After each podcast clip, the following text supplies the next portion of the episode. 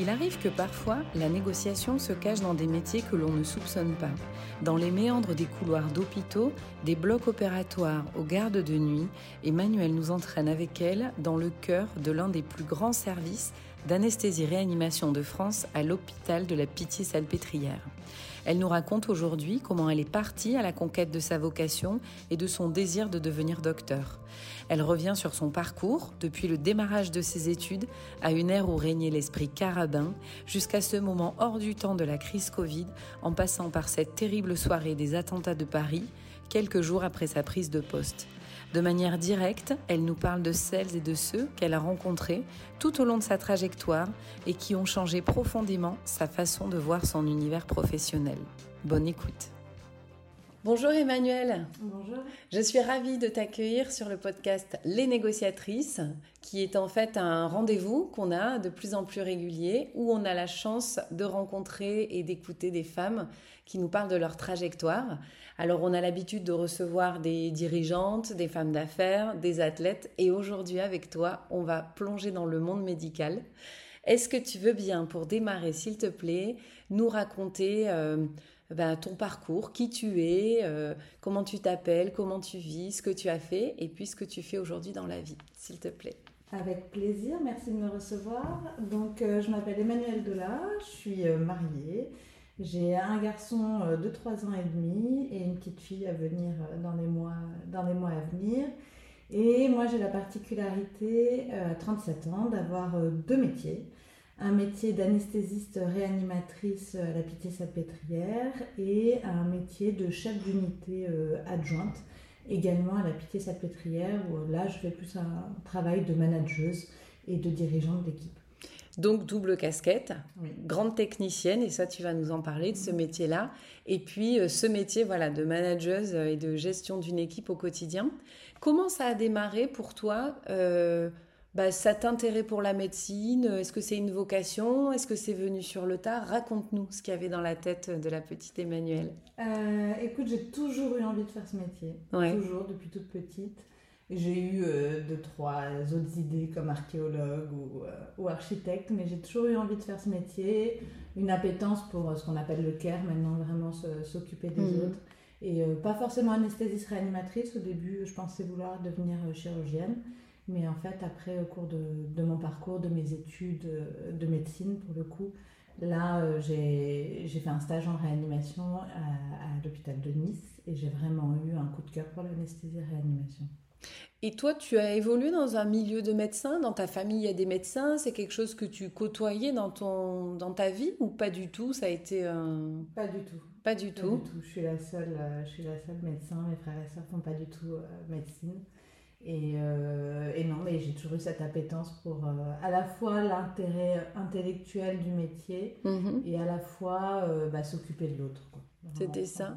Et tu as un souvenir de ce qui a, de ce qui t'a, tu vois, tu as un film ou d'un événement qui fait que tu as découvert cet univers où tu t'es dit, c'est ça que je voudrais faire? Tu te souviens comment ça s'est passé? Oui, les plus. Il y a un dessin animé quand on était petit qui s'appelait Il était une fois la vie. Ah oui. Que j'ai adoré. Magnifique. Ouais. vraiment, je vais le montrer à mon fils dans pas longtemps parce que vraiment j'ai adoré ce dessin animé. Et je trouvais ça hyper intéressant de voir comment ça fonctionnait à l'intérieur. Il y a vraiment un truc de fonctionnement qui m'intéressait. De mécanique, hein, presque, d'architecture du corps finalement. C'est exactement ça. tout est lié finalement. Et de recherche, comme les archéologues, Aussi. de comprendre d'où vient la maladie. Mm-hmm. Et euh, il était une fois la vie, j'ai adoré quand j'étais petite vraiment de, de me dire qu'on pouvait plonger au sein du corps humain et de comprendre son fonctionnement. Et après, bon, les plus jeunes ne connaissent pas, mais la série Urgence. Euh, oui, bien sûr, qui a marqué des générations euh, entières, bien sûr. Et alors là, ok, la vocation, et puis concrètement, comment ça se passe? Parce que quand on pense à, ces professions de médecin, ce qui vient en arrière-plan, c'est tout de suite le, le, parcours scolaire, le bagage. Ça, ça a été un sujet pour toi ou, ou ça s'est fait pareil naturellement euh? J'étais pas. Moi, j'avais la chance à l'époque euh, où on pouvait aller à la fac euh, un peu comme ça. J'ai toujours euh, eu des résultats scolaires standards parce que vraiment, je n'étais pas trop occupée à travailler, mais plutôt à sortir avec les copines. à vivre, à, ouais, à fond. à fond. Et là, j'ai découvert en arrivant en première année de médecine que non, là, fallait vraiment travailler. Là, c'était vraiment autre chose.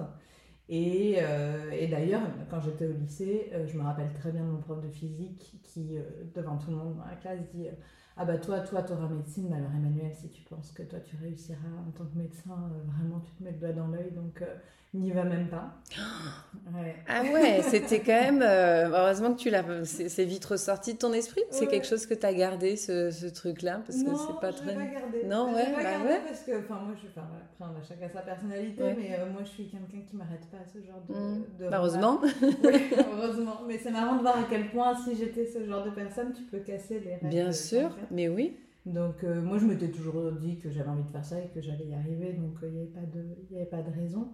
Mais euh, oui, oui, non, j'étais pas forcément prédestinée, j'étais pas la, la première, hmm. la première de classe, mais bon, moi je savais que, que j'étais vraiment très motivée pour, euh, pour devenir médecin. Et là, en arrivant à la fac, tu découvres que là, vraiment, la hmm. première année, il faut vraiment travailler. Ma première année, ma première première année que j'ai ratée, du coup, et, euh, et la, deuxième, la deuxième que j'ai réussi. Mais c'est vrai, ça a été un choc pour moi d'arriver à la fac hmm. et de me rendre compte que là, il fallait vraiment travailler Page 24, mais quasiment. Mais oui, ça fait du bien. Moi, je trouve que tu nous dis ça parce que tu vois, et en particulier quand on pense euh, aux trajectoires de filles, et d'ailleurs, il y a beaucoup d'articles et de papiers sur le, le fait qu'il y a moins de filles dans les filières, filières scientifiques, mm. etc.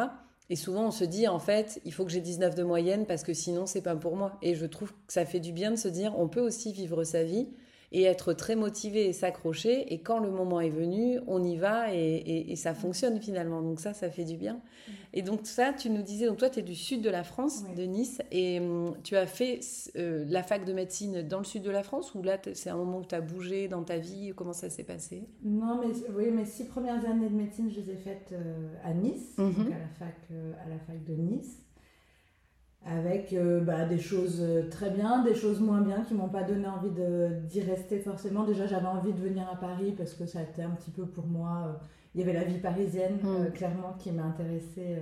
qui m'intéressait et, et, la formation aussi qui, qui m'intéressait. La vie d'étudiante à Nice, elle était très agréable avec une très bonne formation, mais voilà, il y a des choses aussi qui me déranger un peu, notamment euh, voilà, les, remarques un petit peu euh, voilà, liées au fait, bah, liées au genre. Hein. Les remarques. Tu euh, devances ma question, ouais. Donc ça, ça a été déjà présent dans ces métiers-là, pour les filles qui étaient présentes dans les cursus d'école de médecine. Très présent. à l'époque, c'était normal, mais j'ai gardé des amitiés de cette époque-là qui sont maintenant médecins également à Paris. Et quand on en parle maintenant ensemble, on se rend compte qu'en fait, c'était absolument pas normal, mais que pour nous, comme on baignait mm. dedans, en fait, c'était euh, c'était normal. Cette présomption d'incompétence, finalement, eh ben, on l'acceptait. Et ces remarques déplacées, on les acceptait complètement parce que bah, si on commençait à... Enfin, ça ne nous venait même pas à l'idée, en fait, mm. de, de répondre à ces remarques-là. Mm. Et on se disait qu'on allait se faire mal voir si jamais euh, on y répondait à partir du moment où elles dépassaient complètement euh, les bornes. Tu nous disais les six premières années, cette espèce de dichotomie là sur les filles et les garçons étudiants, tu l'as senti rapidement ou c'est vraiment après dans les stages, dans les, à l'externat, des choses comme ça que ça s'est manifesté? En fait, en tant que, enfin, en tant qu'étudiant, les premières années, les deux premières années, on n'est que sur les bancs de la fac. Mm. En tant que toi, personne, tu le sens pas vraiment parce que bah, on est dilué. Hein. La mm. première année, on était 1000 et puis voilà. Après, ils en, ils en prenaient une centaine, donc euh, finalement là, ça se resserre un petit peu. Mhm. Et c'est surtout dans le monde hospitalier, hospitalier. à, l'hôpital. Alors à la fac, dans les cours, tu le ressens aussi au final, parce qu'il y a beaucoup de blagues graveleuses qui sont faites ou euh, de choses qui... Mhm. Euh, voilà, c'est un peu l'esprit carabin, comme on appelle ça, et, et en fait, ça n'a plus lieu d'être non plus. Et il y avait beaucoup, beaucoup de remarques un peu sexistes et déplacées qui n'ont plus lieu d'être, ou tu vois, quand on voulait euh, dans un PowerPoint montrer une infirmière, et ben à l'époque on la montrait euh, de mm. manière très sexy, mm. enfin des choses qui, euh, qui se font plus heureusement à l'heure actuelle. Et après, c'est surtout quand tu arrives sur le milieu hospitalier et tu te rends compte des remarques qui nous nous sont faites en tant qu'étudiantes, qui sont jamais faites à des étudiants mm. garçons. Et après aussi la prise en charge des patientes, qui à l'époque était différente en fait des patients. Mm. L'écoute de la femme, le enfin ça c'est des études, hein, c'est pas moi qui, Bien sûr, oui, dis, hein, le traitement de la douleur de la femme, la prise en considération du traitement mm. de la douleur de la femme, elle est complètement différente. toi, de ce premier, cette première partie là, de ce parcours, est-ce qu'il y a des apprentissages qui ont été structurants pour toi que tu retiens? Tu vois vraiment des moments forts? Il y a eu des moments forts dans ma dans mon apprentissage à ce moment-là qui ont été plutôt l'envie de, de, ne pas faire ce que je voyais. C'est plutôt des anti-modèles que j'ai mmh. vus. D'accord. Euh, et, des choses qui m'ont fait dire je ne serai jamais comme lui ou comme elle d'ailleurs. Mmh. Donc euh, ça vraiment c'est des, euh, des, apprentissages assez forts. Et après, il y avait, il y a eu quand même au cours de ce parcours-là, il y a eu une seule chef de service femme euh, que j'ai rencontrée, qui était la chef de service de la réanimation. Je ne sais pas si c'est si c'est lié, ouais. Et, euh, et c'est la seule chef de service femme euh, que j'ai rencontrée sur mon parcours. Il y en a d'autres, hein, mais moi sur mon parcours, c'est mm. la seule. Et, et je, je, la regardais quand même avec des yeux assez admiratifs d'être euh, une femme qui euh, drive euh, toute cette équipe d'hommes et qui était extrêmement respectée d'ailleurs de ces équipes. Donc, ouais, ça, ça reste quand même un exemple. Et tu te souviens ce qui te rendait admiratif chez elle, au-delà de son job finalement de manager en tant que chef de service? Ce qui me rendait admiratif, c'est le regard que les autres portaient sur elle, mhm. avec ce mélange de respect et de respect et je sais pas comment exprimer ça, mais vraiment, il n'y avait pas d'admiration des autres, mais elle, avait, elle a vraiment un bagage scientifique qui fait qu'elle était vraiment respectée mhm. et une manière de driver son équipe, alors qu'on adhère ou qu'on adhère pas, oui, hein, c'est pas, pas la question, mais vraiment, euh, je voyais les gens qui euh, ne la respectaient pas que par son titre. Oui, je vois. Oui, donc une vraie légitimité sur la compétence finalement.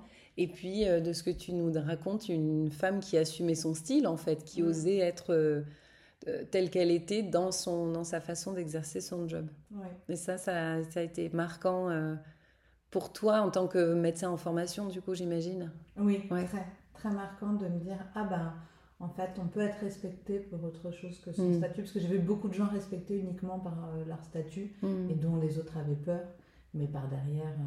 Oui, finalement, il n'y avait pas de respect ou pas de considération. Alors ça, c'est ta première partie dans le parcours, les six premières années. Mm. Alors, raconte-nous un peu les coulisses, comment ça se passe quand on fait ces six premières années de médecine? Il y a un autre concours, comment on choisit de changer de ville, tu vois, comment ça se passe? Il y a un concours qui est très difficile à la fin de la sixième année, qui est le concours un concours national maintenant. Mhm. Alors, à l'époque, il avait une, forme un peu différente de, ce qu'il est maintenant, mais globalement... Euh, moi, je me suis retrouvée euh, à Marseille, euh, au parc Chano, sous 45 degrés, pour passer ce concours-là pendant trois jours. Et en fait, bah, ton avenir euh, professionnel, en tout cas, est personnel parce que mm. parce qu'il détermine la ville dans laquelle tu vas exercer et la spécialité que tu vas pouvoir faire également en fonction de ton classement national. D'accord. Donc, on fait nos six années euh, en tant que médecin, donc deux premières à la fac, vraiment à, mm. bûcher, bûcher, bûcher. On démarre en milieu hospitalier. Et là, finalement, tous les gens qui souhaitent devenir médecin passent ce concours-là. Mm pour définir donc une spécialité dans laquelle ils exerceront euh, pour la suite de leur carrière. Exactement. D'accord. Et donc toi, tu es arrivé à ce concours dans quel état d'esprit, dans quel euh, qu'est-ce que tu voulais, qu'est-ce que tu venais chercher toi sur cet examen? Euh, L'état d'esprit, j'étais stressée. Ouais. il y avait un enjeu important. il y avait un enjeu important. stressée et à la fois, comme toujours, j'ai l'impression dans ces situations un petit peu critiques, euh, j'arrive à me détacher de, de ce stress, c'est-à-dire qu'il y a un moment où il mm. faut y aller. Mm. Et, et l'enjeu que je connais, j'arrive à complètement l'oublier et me dire, bon, ben voilà, maintenant il faut, faut, y mm. aller, et puis tu fais du mieux que tu peux. Et, euh, et voilà comment je suis arrivée à cet examen-là, au bout de trois ans de travail quand même assez, euh, assez acharné, mm-hmm. à travailler le soir. Enfin, il faut se dire quand même que les études de médecine, elles sont assez contraignantes. Et on a peut-être une pause d'un an ou deux où c'est un petit peu plus euh, cool, mais après les trois dernières, les trois dernières années des six ans mhm. euh, sont, sont, assez stressantes parce que tu es à l'hôpital le matin et l'après-midi il faut travailler. Le soir on, fait, on travaillait entre, entre amis jusqu'à 23h, minuit. Enfin, voilà, c'est quand même. Euh, T'as pas envie d'avoir fait tout ça pour rien. Oui, c'est ça. Voilà. Donc, euh, et moi, j'hésitais entre chirurgie et anesthésie-réanimation mhm. à l'époque. Et j'hésitais entre Paris et rester euh, dans le sud. oui, donc très structurant par rapport à la suite pour toi dans tous les cas. Et donc cet examen se passe. Et puis les résultats tombent. Et toi, pour toi, c'est donc Paris, ce que tu souhaitais. C'est Paris, ouais. C'est Paris. À l'époque, on allait, il y avait un grand cérémonial. On allait dans un amphi, on venait euh, en banlieue parisienne dans un amphi pour un grand cérémonial pour choisir. Et euh, quand le résultat tombe, euh, je savais à peu près que j'allais pouvoir avoir anesthésie réanimation à Paris, donc j'étais assez, assez soulagée. Et mais bon, jusqu'au dernier moment, jusqu'au moment où je me suis approchée dans l'amphi pour choisir anesthésie réanimation à Paris, j'étais pas forcément sûre de mon choix, mais au hmm. fond, comme souvent, tu as la petite voix qui te dit. C'est bien par là qu'il faut aller. Ça. Et alors, sur les six premières années, quand tu es en, en milieu hospitalier, tu fais l'expérience de plein de services, de plein de spécialités, c'est ça? Donc toi, tu avais déjà vu la chirurgie, déjà vu l'ARIA, mhm. et ton cœur balançait entre les deux finalement. Et là, pour que, encore une fois, on se projette bien, parce que c'est un monde euh, à part aussi, hein, le monde hospitalier, euh, quand tu démarres dans l'hôpital, tu démarres en tant que quoi? Tu es un externe, tu es déjà un médecin? Quelles sont tes missions dans ce quotidien-là qui démarre pour toi? Tu es interne, tu deviens interne. Mhm. Donc là, tu es interne de premier semestre, donc c'est-à-dire que tu as tout à apprendre de ta spécialité, c'est-à-dire que la médecine en tant que telle, tu as, un très bon, on va dire, clinicien mhm. au bout de six ans, mais par contre, ta spécialité en tant que telle, surtout nous, l'anesthésie-réanimation, ça nous est très peu enseigné, tu redémarres de zéro euh, pour mhm. ta spécialité. Donc du coup, euh, tu, euh, tu es membre à part entière d'une équipe mais tout en sachant qu'en termes début de semestre, vraiment, tu as beaucoup, beaucoup, beaucoup de choses à apprendre. Hmm. Et donc là, c'est pratique, j'imagine, l'apprentissage. Tu vas en salle de réveil, en bloc opératoire. Euh, c'est ça, c'est ce qu'on voit dans Grey's Anatomy ou Urgence euh, dont on parlait tout à l'heure. C'est vraiment ça, on te montre et tu essaies. C'est exactement ça. On a une... Donc là, on est toute la journée à l'hôpital. On a deux jours de cours euh, par mois où on est euh, on n'est pas à l'hôpital, mais sinon on est tout le temps à l'hôpital, on participe euh, aux gardes, on mhm. participe à la, euh, à la journée hein, hospitalière. Et là, tu découvres un tout nouveau monde qui est le monde du bloc opératoire en tant qu'interne mhm. d'anesthésie-réanimation, de la salle de réveil, de la réanimation, de la maternité. Enfin, c'est tout un nouveau monde que tu Un nouveau monde. Et toi, avec le recul maintenant de, cette, de ce passage-là dans ton parcours, qu'est-ce que tu tu vois, les points qui t'ont surprise, auxquels tu t'attendais, sur lesquels tu savais qu'il il allait falloir s'accrocher. Tu vois, comment tu vois les choses avec le recul? Avec le recul, euh, en fait, euh, j'ai pas foncièrement apprécié euh, mon premier semestre, mhm. parce qu'on fonctionne par semestre au cours de l'internat. Je n'ai pas forcément trouvé ma place, j'étais pas très à l'aise, j'ai même hésité à changer de spécialité. Mhm. Parce que ce que je voyais et les modèles que j'avais autour de moi, ne me convenait pas. Il y avait quelque chose qui euh, qui convenait pas, qui frottait avec, euh, avec ce que, ce que j'étais, ce que j'avais envie de devenir surtout. Mhm.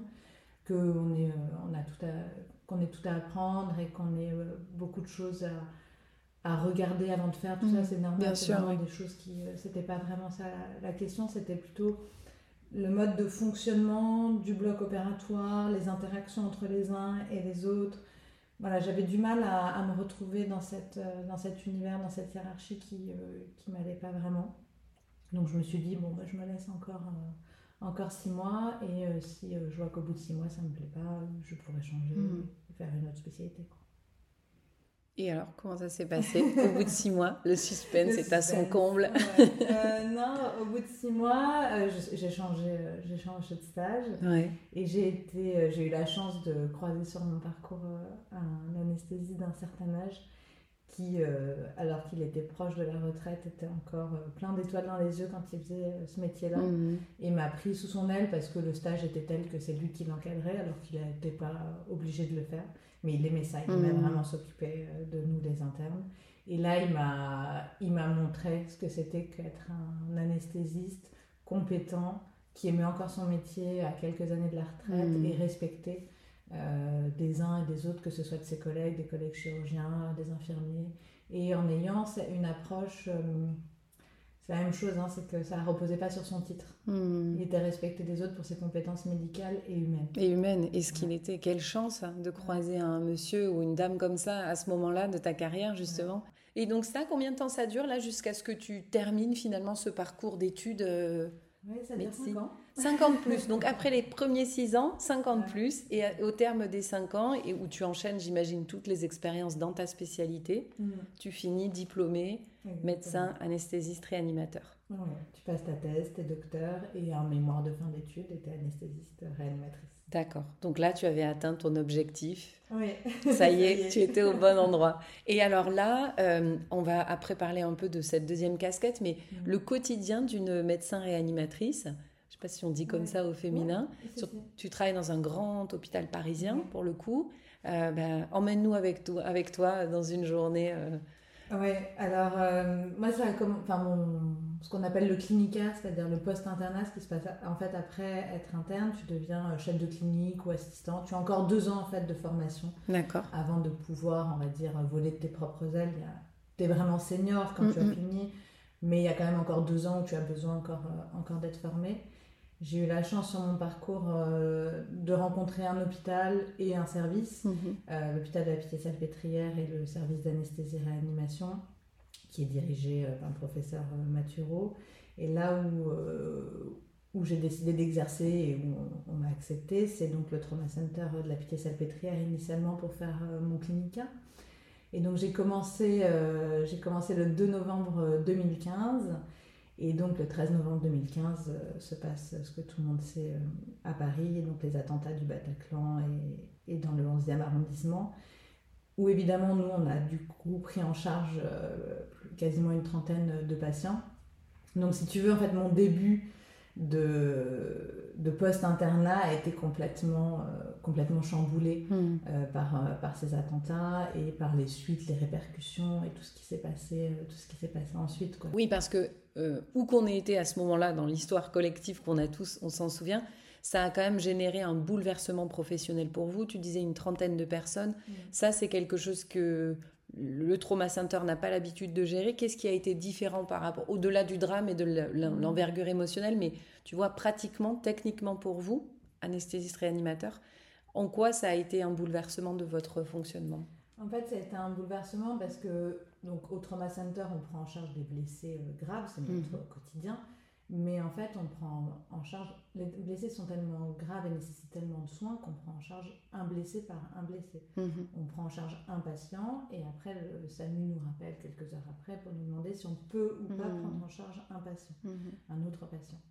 Et là, on accepte ou pas en fonction de notre activité, des soins que nécessite le patient. Enfin voilà, c'est vraiment. On travaille dans un univers euh, très cadré, très codifié, parce qu'on travaille en soins critiques avec des soins d'urgence c'est vraiment des enjeux de vie ou de mort en quelques heures. En fait, les patients polytraumatisés, ils meurent dans les premières heures de leur prise en charge. Donc il y a vraiment ce concept euh, de temps hum. et on doit tout donner euh, sur les premières minutes, les hum. premières heures de prise en charge. Donc vraiment, on a besoin d'être focus sur un seul et même patient. On avait, quand je dis on, c'est pas moi, c'est l'équipe qui était, euh, qui était avant, réfléchi à des plans pour prendre en charge hum. des multivictimes parce que quand j'étais interne dans le service, on avait eu à prendre en charge euh, les, patients des suites des attentats de Charlie Hebdo. Mhm. Donc ça nous avait fait réfléchir sur la prise en charge de plusieurs patients en même temps. le jour de Charlie Hebdo, on avait bien évidemment pris en charge plusieurs patients en même temps. Et on avait écrit un plan, euh, on s'était dit, bon, on prendra euh, en charge 8 patients en même temps, au mhm. grand maximum. Cas critique, ultime, oui, d'accord. Et au final, le soir du 13 novembre, on a pris en charge euh, quasiment une trentaine de patients euh, euh, au Trauma Center. Et donc là, il faut en fait switcher. Il faut passer ton cerveau en mode on n'est pas dans une situation standard, on est vraiment dans une situation mm. critique. Et donc, ce qu'on utilise en situation standard, les ressources qu'on utilise, notre mode de raisonnement, et ben là, on doit le, on doit le modifier mm. en un clin d'œil, quoi, finalement. On doit passer en mode situation de, situation de crise. Mm. Et alors là, moi, j'étais, euh, j'étais quand même assez jeune et il y a eu euh, voilà, des, décisions qui ont été prises, qui étaient des très bonnes décisions. Et je sais avec le recul qu'à l'époque, je n'avais pas l'expérience pour prendre, pour prendre ces décisions-là mmh. moi. Donc j'ai été euh, médecin, je me suis occupée de, de beaucoup de patients, de beaucoup de patients ce, soir-là, mais j'étais pas à un poste de commandement, j'étais un mmh. poste de médecin opérationnel en place. Opérationnel. D'accord. Et ça, dans, ce, dans, cette, dans ta construction, en tant que médecin d'abord et puis manageuse ensuite, Est-ce que tu en as gardé des points durs de ce moment que j'imagine évidemment traumatisant, mais en tout cas inoubliable? Tu vois, il y a des choses qui restent où tu te dis ça, je l'ai appris là, et sans ça, j'aurais pas, j'aurais pas compris aussi vite, ou j'aurais pas, euh, je me serais pas découverte moi-même de cette façon-là? Oui, euh, évidemment, cet événement nous a tous marqués d'un point de vue personnel et mm. d'un point de vue professionnel, nous encore plus, pendant des mois et des mois. Il est euh, riche d'enseignements pour moi à l'heure actuelle en tant que clinicienne, mais aussi en tant que manageuse. Je pense qu'il faut euh, déjà il faut mettre à des postes de commandement quand on peut, bien sûr, en situation de crise, des gens qui ont une certaine expérience, parce mhm. qu'effectivement, quand tu te retrouves, ça fait dix jours que tu es dans le service, tu ne peux pas, ton esprit ne peut pas switcher comme, euh, comme quelqu'un qui est là depuis deux, trois ans. Mhm. Mais ça, c'est important. Et ce que j'ai gardé, c'est que alors évidemment, là, euh, le 13 novembre, tout le monde s'en souvient, c'est extrêmement traumatisant. Mais au final, au quotidien, on vit nous aussi des situations mm. extrêmement traumatisantes pour un patient qui peut avoir 17 euh, ans comme il peut en avoir 85. Et ça, ça peut toucher tous les membres de l'équipe, mm. euh, aides-soignants, infirmiers, médecins. Et il est indispensable de soutenir les équipes derrière. Parce mm. qu'en fait, on ne sait pas pourquoi tel patient va nous rappeler telle situation personnelle mm. et ça va être difficile à vivre pour nous. Et donc, euh, c'est pour ça que je me suis battue après, mais a posteriori, pour vraiment qu'on ait un poste de psychologue dans le service à destination des patients et de leurs proches, mais aussi à destination mm. du, personnel. Parce qu'en fait, euh, on a tendance, et alors je pense que c'est aussi un travers un peu masculin, hein, je veux pas faire, voilà, mais euh, à, comment dire, à se dire on est des surhommes, des surfemmes. Les femmes aussi hein, font la même chose, hein, mais c'est vraiment. Euh, on n'a pas besoin d'aide et finalement c'est pas nous qui, qui souffrons. Effectivement, nous ne souffrons pas physiquement euh, par, comme nos patients ou comme les, proches de nos patients, mais il y a une certaine souffrance euh, morale qui peut s'installer du fait de notre métier avec une charge émotionnelle qui est très très très intense. Et ça, on s'en rendait pas forcément compte il y a même 5 ou, ou 10 ans.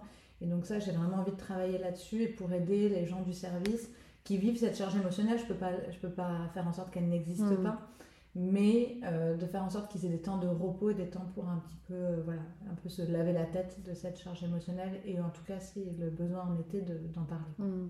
Oui, oui, et ça s'inscrit au-delà du soin qu'on porte à ses équipiers dans une performance qui est plus durable aussi. Oui, ça laisse des traces. Enfin, moi, je sais que les patients qui m'ont le plus marqué, c'est pas ceux que j'ai réussi à sauver, Mm. Parce qu'en fait, euh, finalement, c'est l'équipe qui a réussi euh, mm. à sauver ces patients-là. On a, on a tout donné, on a réussi, mais pour nous, c'est l'objectif. Ceux qui vont le plus nous marquer, c'est ceux qu'on accompagne vers, euh, vers la fin de vie, mmh. qu'ils aient 85 ou 17 ans d'ailleurs. Hein. Ils, vont, ils vont nous marquer parce que, enfin, à titre personnel, c'est quelque chose auquel j'apporte énormément d'importance. C'est parce qu'on va accompagner, on va les accompagner eux dans leurs derniers moments et on va accompagner leur famille aussi dans les derniers moments de vie de leurs proches qui euh, a une histoire. Euh, voilà. Et ça, euh, et ça c'est pour moi quelque chose d'extrêmement important. Mmh. Oui, une grande humanité et qui dépasse finalement votre formation de médecin en tant que tel. Parce que qui est préparé à faire ce grand passage-là dans la vie C'est très particulier. Personne n'est préparé. Nos études ne nous y préparent pas vraiment. Et à la fois, c'est difficile de préparer des gens à ce qu'ils vont vivre et cette charge émotionnelle qu'ils vont vivre, c'est pas quelque chose d'extrêmement euh, facile. Alors on peut leur donner des clés, mais c'est quelque chose qui, euh, qui est essentiel en tant que médecin. Au début, quand on est jeune, on a vraiment l'impression qu'on est là pour sauver tout le monde. Et mhm. en fait, euh, non, on est aussi là pour accompagner les gens vers la fin de vie quand, bah, quand c'est la, fin de leur vie. Quand c'est la fin, exactement. Et donc, ça, c'est vraiment cette partie de job très opérationnelle que tu as mhm. aujourd'hui. Donc concrètement, ton quotidien, c'est la salle de réveil, les blocs opératoires. Et puis tu nous disais, j'ai aussi une casquette de manageuse. Alors ça, raconte-nous, euh, qu'est-ce que c'est un manager dans le monde hospitalier? Qu'est-ce qui t'a attiré sur cette fonction, sur ces missions-là? Euh, bah déjà, c'était pas vraiment prévu parce que je suis pas prédestinée à, à faire ce métier-là. En fait, normalement, dans les hôpitaux, euh, dans les hôpitaux universitaires, euh, il y a un chef de service ou une chef de service qui est mhm. professeur des universités et qui a une triple casquette au minimum, qui est de faire de l'enseignement, de la recherche, de la clinique et aussi de manager euh, son équipe. Mhm. Et ça, c'est comme ça depuis toujours. Et puis, la personne avec laquelle je travaille, qui est le professeur Mathureau, donc gérer cette équipe-là en fait. Hein. Moi je travaillais avec lui, j'étais, j'étais donc chef. Et j'ai commencé un petit peu à gérer voilà, les RH, à m'occuper un peu des équipes. C'est quelque chose qui m'a toujours un peu intéressée parce que je me dis que ça permet aussi de s'occuper des soignants qui eux-mêmes, du mm. coup, sont quand même plus à même à s'occuper correctement des patients si eux-mêmes sont, sont, bien traités. Donc c'est toujours quelque chose qui m'a plu, qui m'a animé. Puis pareil, il y a tout un champ de recherche et de comprendre un petit peu le fonctionnement des uns, des autres, un peu, un, peu de sociologie derrière. Ça, mm. enfin, voilà, je trouve ça hyper intéressant. Comprendre les mécanismes de fonctionnement des RH et tout ça, c'est quelque chose vraiment, et du management, quelque chose que j'ai trouvé euh, hyper intéressant. Et puis j'ai commencé un peu euh, à m'y intéresser, mais bon voilà. Et euh, alors que je suis en congé maternité, euh, donc mon chef de service euh, m'appelle pour, euh, pour me proposer d'être chef d'unité adjointe. Bon, c'est quelque chose qui n'existe pas normalement, voilà, en tant que parce que moi je ne suis pas professeur, je suis, je suis docteur et, je ne suis, pas destinée à devenir mhm. professeur. C'est quelque chose qui n'existe pas. C'est un poste qui, qui n'existe pas normalement, en tout cas à l'assistance publique des hôpitaux de Paris. Et bon, moi, comme toujours, j'accepte, voilà je me dis, ah tiens, ça a l'air sympa. Euh, l'aventure. Ouais, l'aventure a l'air sympa. Et en même temps, je ne sais pas ce que c'est parce mm. que ce poste-là n'existe pas. Et euh, voilà. Et puis, euh, voilà, on fait un bon duo. on fait un bon duo avec Mathieu. Donc, je me suis dit, bon, bah, ok, voilà. Je reviens de, de congé maternité. Et là, donc ça, c'est en novembre 2019. Et là, on commence un peu à, à inventer le poste avec Mathieu, tous les deux. Et donc, je me prédestine à plutôt gérer évidemment le management, hmm. euh, voilà, les RH, et lui, euh, en tant que professeur, de gérer l'enseignement, la recherche, voilà, pour vraiment dichotomiser, dichotomiser les deux, parce qu'on est une grande équipe, on est plus de 50, enfin on est une cinquantaine de médecins, donc euh, ah oui. voilà, on est gros service voilà, Gros service, donc c'est voilà, important qu'il y ait quelqu'un qui, qui, gère au quotidien. Et puis euh, arrive euh, la crise Covid. oui, c'est vrai que toi, tu fais un cumul de miles hein, dans ta carrière 2015-2020. Euh, voilà, ça c'est fait. Voilà, c'est fait. Donc novembre 2019, il y a décembre, le temps de réfléchir un peu. Mhm. voilà, pour, pour, celles et ceux qui ont vécu le retour de, de congé maternité et paternité, il y a quand même voilà, quelque chose qui est un petit peu difficile à vivre dans l'équilibre vie pro, vie perso. Mhm. Et au moment où on a l'impression que ça va un tout petit peu mieux, donc euh, vers, euh, vers mars, quoi, là euh, arrive la crise Covid. Et donc là, Mathieu devient directeur médical de, crise pour, pour l'hôpital mm. tout entier, et puis après aura encore d'autres fonctions. Donc je me retrouve un petit peu plus au, premier plan à tout gérer. Et là, bah, c'est ouais, c'est l'épreuve du feu, quoi. Hein. Mm. C'est l'épreuve du feu, c'est le tsunami, c'est et à la fois, il y a quelque chose que, que j'apprécie dans mon poste de manager à ce moment-là, qui est la même chose que j'apprécie dans mon métier de, médecin au quotidien, c'est dans l'incertitude, dans le stress, euh, rester calme et essayer de garder euh, les pieds sur terre pour hmm. analyser les informations. C'était évidemment extrêmement compliqué à cette période-là parce qu'on ne savait rien. Oui, alors c'était encore un autre stress que celui des attentats, j'imagine, parce que là, les jours se sont succédés qu'aujourd'hui trois années ont passé, mais qu'à l'époque on a beaucoup de, questions et mm. pas beaucoup de réponses sur euh, d'où ça vient, qu'est-ce que c'est, sur les traitements aussi, j'imagine, mm. et puis l'enchaînement pour vous au sein de l'hôpital, j'imagine, de voir des gens débouler avec pas forcément de réponses et de, choses à apporter. En fait, c'était très difficile parce que il y a vraiment cette sensation de vague et de submersion. Hein. C'est les mots hein, qui ont beaucoup été employés. Euh. On avait vraiment l'impression que le mardi, on prenait des décisions euh, qu'on allait devoir mettre en place le vendredi. En fait, on devait les mettre en place le mercredi matin parce que le mardi, dans la nuit, il y avait encore un nombre de patients hmm. incommensurable qui est arrivé à l'hôpital. Donc c'était vraiment difficile. C'était difficile parce qu'à la fois, euh, je me retrouvais à gérer cette équipe-là, qui est une équipe euh, eh ben, où il y a des, enfin, qui, est, pleine de personnalités différentes. Hmm sans avoir encore de légitimité quand même. Euh, voilà, je venais de prendre le poste. C'était récent. Ouais, c'était récent. Donc j'avais pas une légitimité encore qui pour moi était, euh, qui était pas acquise euh, non plus pour moi-même. Hein. Et donc il y avait plein de hum, modifications RH à effectuer, c'est-à-dire d'envoyer les gens dans des services dans lesquels les gens aient bossé pour pouvoir aider, de diminuer l'activité à tel endroit pour pouvoir aller aider à tel endroit où il y avait besoin de plus de personnel Donc il fallait en permanence appeler les gens pour leur demander s'ils étaient OK de changer toutes leurs habitudes, sachant qu'en plus, au tout début, les gens, les soignants, l'ensemble des soignants, on était tous stressés. Bien sûr.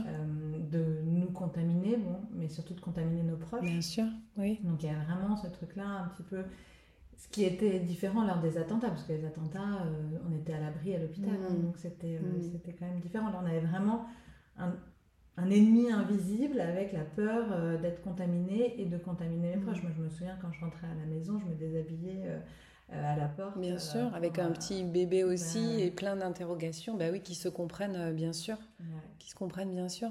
Est-ce que dans cette phase-là, du coup, qui a été un catalyseur finalement, puisque prise de poste à fond la caisse. Euh, t'as senti que le fait que tu sois une femme, ça avait un impact ou alors t'as senti qu'il y avait zéro sujet parce que ce qui comptait, c'était d'être au bon endroit, au bon moment, avec la bonne décision Sous cet angle-là j'ai pas senti que ça a été euh, que ça a été un problème. Il y a plutôt la, la, problématique, mais qui est une vraie problématique, et plutôt qu'on m'a donné euh, la clé de, du service alors que j'étais euh, jeune, euh, mm. inexpérimentée, mais en même temps, en fait, tout le monde était inexpérimenté. Oui, parce que, forcément, oui, oui, oui. Euh, la question était plutôt là sur mon manque de légitimité. Est-ce que les gens allaient me suivre? Mm. Il y avait vraiment cette question-là. Donc je pense que ça allait plus sur mon manque d'expérience que sur mon mm. genre. Il y a eu beaucoup de questions liées au fait que je sois une femme dans d'autres situations. Mm-hmm. Mais là, sur cette situation de crise, finalement, on s'est tous mis en ordre de marche. Il y avait, ce, il cette chose qui était assez belle, c'était que tout le monde suivait euh, les décisions qui étaient prises, parce que de mm. toutes les manières, euh, bah, à un moment donné, euh, il, fallait prendre des décisions. Mm. Donc ça, ça n'a pas été une question à ce moment-là. Plutôt, c'est plutôt sur d'autres sujets que ça a été une question. Alors ça, on va y revenir, tu vas nous le raconter. Est-ce que toi, tu as souvenir d'avoir mobilisé des choses? Oui, beaucoup d'écoute. Mm. Beaucoup d'écoute parce que je pense qu'un de mes avantages, c'est que je connais très bien le terrain, que je connais très bien les équipes et que hum, j'ai cette intelligence euh, humaine qui fait que je sais quelle personne il faut écouter à peu près à quel mmh. moment. Je dis pas que je me trompe. Non, mais tu sens en tout cas. Voilà, j'ai ce truc-là qui euh, et je sais que je peux compter dessus. Mmh. Donc euh, beaucoup d'écoute. je savais que on savait pas où est-ce qu'on allait. Voilà mais qu'il y avait des gens qui allaient, qui allaient me remonter des informations qu'il fallait euh, moi-même remonter hmm. à mon N plus 1 qui était très présent, euh, très aidant, et qui lui dirigeait le gros bateau qui était la Pité Salpêtrière. Moi, je, je gérais le, le, service et lui dirigeait le gros hmm. bateau, donc il prenait, il prenait les décisions. Et, euh, et, je savais que je pouvais lui faire confiance pour prendre des décisions très carrées, très cadrées, parce que c'est quelqu'un de très bien hmm. organisé et qu'il arrivait, qu'il arrivait à garder le cap. Donc je pense que vraiment la principale ressource que j'ai euh, que j'ai mobilisée, c'est celle-là, c'est celle de d'écouter les personnes au bon moment hmm. et d'aller chercher les informations vraiment de terrain parce que tu as vraiment ce truc de euh, signaux faibles et signaux forts. Et j'avais eu la chance euh, avant tout ça, en 2017 je pense, d'aller assister à Harvard à 10 jours de formation sur la situation de crise. Et finalement, c'était extra... enfin, ça a été très enrichissant euh, pour moi.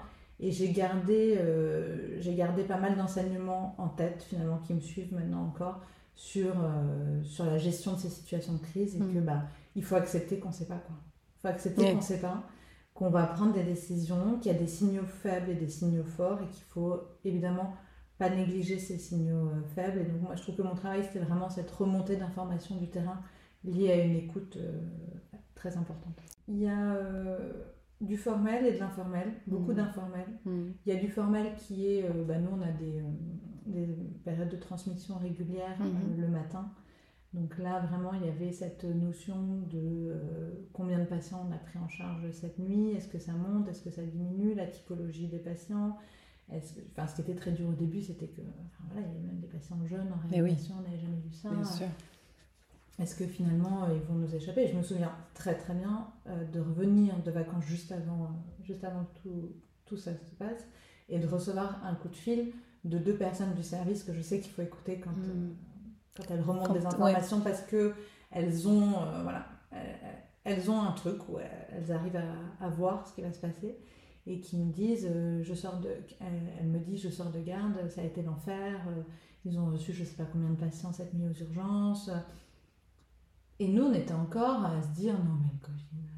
C'est loin. Ouais, ouais, c'est loin. Et du coup, ça m'a mis un peu la, la puce à l'oreille, ça m'a fait tiquer. Et euh, je me suis dit, bon, ok, il faut, faut quand même être vigilant, Mhm. parce que c'est peut-être pas si loin que ça. Et voilà, et j'ai basé euh, après toute euh, cette espèce de moment où j'ai l'impression d'avoir nagé hein, en eau Mhm. trouble, hein, euh, sur, euh, sur cette écoute active. Après, ce qui a été plus dur, c'était d'informer aussi euh, les équipes Mhm. et de faire en sorte euh, qu'elles aient confiance alors que finalement on était dans une situation complètement euh, incertaine. Et ça, Mhm. sur la remontée d'informations, en fait, les informations changeaient tellement toutes les Et oui, heures bah oui. que c'était extrêmement difficile d'informer euh, d'informer les, les équipes. Mais je pense qu'effectivement, euh, l'écoute et le fait, je pense que je partais avec une base où les gens de l'équipe euh, savaient déjà que j'allais les écouter et que voilà, il n'y avait pas Il y avait ce lien en fait voilà. déjà. il y avait Ouais. ce lien, il n'y avait pas cette espèce de fossé hiérarchique euh, Mm. entre nous. Ouais. Parce que c'est pas parce que j'avais pris un titre euh, qu'il y avait à avoir un fossé Mm. hiérarchique. Tu nous disais finalement c'est pas dans ces moments-là de crise que ça m'a impacté d'être une femme. T'as souvenir d'autres anecdotes euh, où justement tu as été un peu démunie sur le fait que le, le- le genre euh, que tu avais euh, joué en ta défaveur ou en ta faveur d'ailleurs parce que c'est intéressant aussi de parfois tirer profit de ça. Avec, euh, bah, pareil, hein, j'ai deux casquettes, donc euh, avec les proches des patients, Mhm. ça, ça joue. hein. Et quand est-ce que je vais voir le médecin alors que ça fait une heure qu'on est en train De discuter. aux patients que telle ou telle façon de l'endormir est mieux, est mieux qu'une autre. Et euh, ok, c'est gentil, merci, merci madame l'assistante sociale. Enfin voilà. Ah oui. Oui. Ouais, c'est marrant comme les sté-. Alors on peut imaginer que ces gens-là sont un peu stressés, Mmh. un peu dépassés, mais justement c'est très révélateur des, des stéréotypes finalement Oui. qu'ils peuvent avoir. euh, C'est très révélateur et il y a vraiment ce truc de euh, l'image du médecin, c'est un homme Mm. d'une cinquantaine d'années, euh, blanc, euh, qui est un peu beau dedans et, euh, Et qui sait voilà et qui sait. Il y a vraiment ce truc là et, et c'est l'imaginaire collectif en fait. hein. Mm, Enfin, mm. je- j'en veux à personne. Bien hein. sûr, Mais- non, non, mais c'est vrai que c'est difficile dans des situations, alors surtout des situations aiguës pour le coup, où on doit prendre des décisions difficiles la nuit, où on est seul. Quand tu as la famille d'un jeune de, de 20 ans qui te dit euh, Ok, non, mais en fait, moi je veux pas vous entendre, il va pas mourir. Et par contre, vous allez m'appeler votre chef, et, euh, et c'est le chef que je veux. Mhm. Et en fait, c'est bah, c'est moi. C'est moi le chef. quoi. Et oui. Donc, euh, ça, c'est des situations qui sont difficiles à vivre, qui m'arrivent euh, moins maintenant, évidemment, avec, euh, avec. Il y a aussi la question d'âge quand même. Mm. Mais que c'est des situations qui sont difficiles à vivre, sur lesquelles nous-mêmes on se sent décontenancés parce qu'en fait on n'a pas envie. Enfin, c'est des, des gens qui sont en souffrance. Bien hein, sûr. Donc, c'est- voilà, oui. donc ils ont une réaction aussi qui est liée à leur souffrance. De... Mm. En fait, ils ne veulent pas recevoir l'information que nous Mm. on leur donne. Donc en fait, ils cherchent toutes les échappatoires possibles pour pas la, la recevoir. Mm. Donc avec, euh, avec les proches, c'est sûr que, que ça joue. Nous, on a, on a souvent des situations un peu compliquées de violence, euh, de violence et euh, que ce soit euh, ben, avec euh, des femmes qui sont victimes de tentatives de féminicide, qui arrivent dans le service.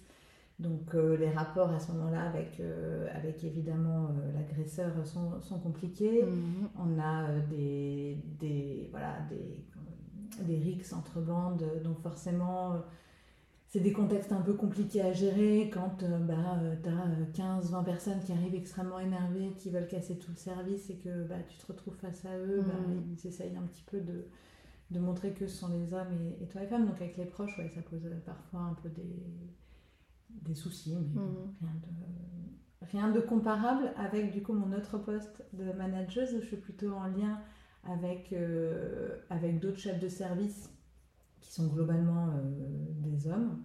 Et euh, là, c'est plutôt sur des attitudes du non-verbal et des petits mots glissés par-ci par-là où on sent qu'on met en, en doute ta, ta légitimité. Là, c'est beaucoup moins frontal. Oui, je plutôt par comprends. des attitudes. Quoi. Et alors toi, comment tu fais face à ce quotidien-là? Euh, comment dire? Euh, J'ai vraiment une capacité à me mettre un- une, une vitre. Hmm, Enfin, Ça t'atteint pas en fait. Ok, t'avances. Tu t'appuies Ouais. sur tes sponsors, tes alliés Ouais. et tu. Et Garde le limite, cap. je vais te dire un truc, ça me motive encore plus. Hmm. Et euh, ça me donne encore plus envie de trouver l'échappatoire pour euh, lui faire, ou même lui, faire comprendre qu'il se trompe. Je sais qu'au final, quand on fait les choses avec vraiment quand on a raison, quand on est on se tient à nos valeurs et que voilà, j'ai pas du tout envie mm. euh, de changer euh, mes valeurs pour ces gens-là. Donc en fait, euh, non, je me mets vraiment j'ai l'impression vraiment de mettre un plexiglas. Quoi, et, on sent que de toute façon, tu en parles de manière très. Enfin, c'est très posé, il n'y a, pas d'affect avec ce truc-là. Enfin, je pense que je changerai jamais de métier mm. parce que c'est vraiment quelque chose que j'adore, c'est mm. justement ça. C'est cette. en fait, on négocie en permanence avec nos patients sur, et nos équipes aussi, sur ce qu'on appelle nous le rapport bénéfice-risque pour le mhm. patient. Et en permanence dans le métier que je fais, c'est une question de bénéfice et de risque mhm. pour le patient et on fait la balance. Et pour faire cette balance-là, il faut que tu écoutes le patient, ses proches, mhm. euh, tes collègues, les spécialistes d'autres spécialités. Et c'est vraiment, en fait, ce que j'ai adoré dans ce métier-là, ce que j'adore toujours d'ailleurs, c'est qu'on est tellement en fait euh, au milieu d'une prise en charge qu'on est obligé de prendre en compte le patient dans son entièreté, euh, dans son histoire médicale, mais aussi dans son histoire en, mhm. tant que, en tant que personne. Et euh, du coup, on doit faire cette balance en permanence. Et donc, on peut la faire qu'en écoutant les uns et les autres, en prenant en compte leur avis. Et ça, je trouve ça hyper. Enfin, voilà, je trouve ça passionnant, mais comme dans le métier de manager, c'est la mhm. même chose. Mhm. Et tu as cette balance bénéfice-risque entre l'équipe et la personne que tu as en face de toi, parce qu'on a vraiment ce truc d'équipe. Et, et, enfin, voilà, je trouve ça vraiment passionnant. Et alors là, on parle de négociation avec des tiers, mais toi, est-ce que pour construire cette vie-là, globale, hein, professionnelle, mais évidemment personnelle, toi, tu as dû négocier des choses avec toi-même? Euh, Beaucoup. Ouais. Beaucoup, tous les jours même.